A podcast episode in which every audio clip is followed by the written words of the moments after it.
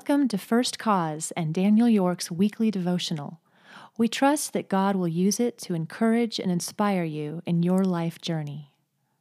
Thanks, Jeanette. This week's devotional is entitled If the Trumpet Makes an Unclear Sound. Did you know that bugle calls are sometimes used for giving commands to large formations of soldiers?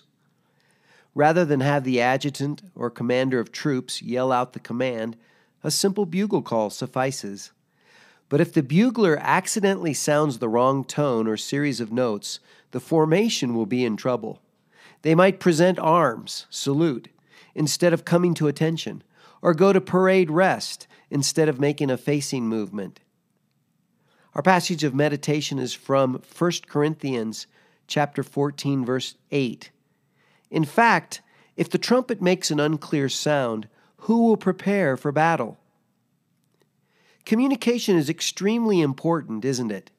Just the wrong tone of voice can cause people to be offended, confused, or to make an incorrect assumption. Have you ever had someone ask you a question and when you were concentrating on something and you gave a curt answer and they thought you were irritated? Or have you ever tried to converse with a coworker while simultaneously texting? That can lead to all kinds of problems.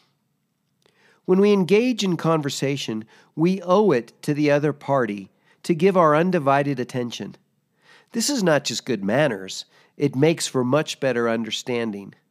So put the cell phone away and focus your eyes and ears on the one to whom you are communicating. If the television is on or you're watching a video on your laptop, push the pause button when someone asks you a question or makes a statement. Be sure you heard them. If the trumpet makes an unclear sound, the army is unsure what to do. If our words, tone, and body language are not precise, we may cause harm instead of good. Paul taught the Colossians in Colossians 4, verse 6 Let your conversation be always full of grace, seasoned with salt, so that you may know how to answer everyone.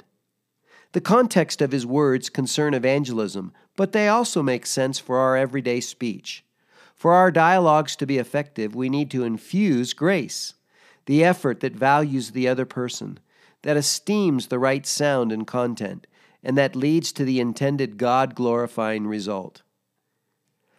Our inspirational thought comes from Mark Sanborn in his book, You Don't Need a Title to Be a Leader. Communicating isn't the objective in business or life, the objective is understanding. Communication is simply the tool to accomplish that. Thanks for listening. If you would like to learn more about First Cause or receive our weekly devotionals by email, just go to www.firstcause.org and click on the free weekly devotionals button. Our goal is to give you something to think about in Revelation.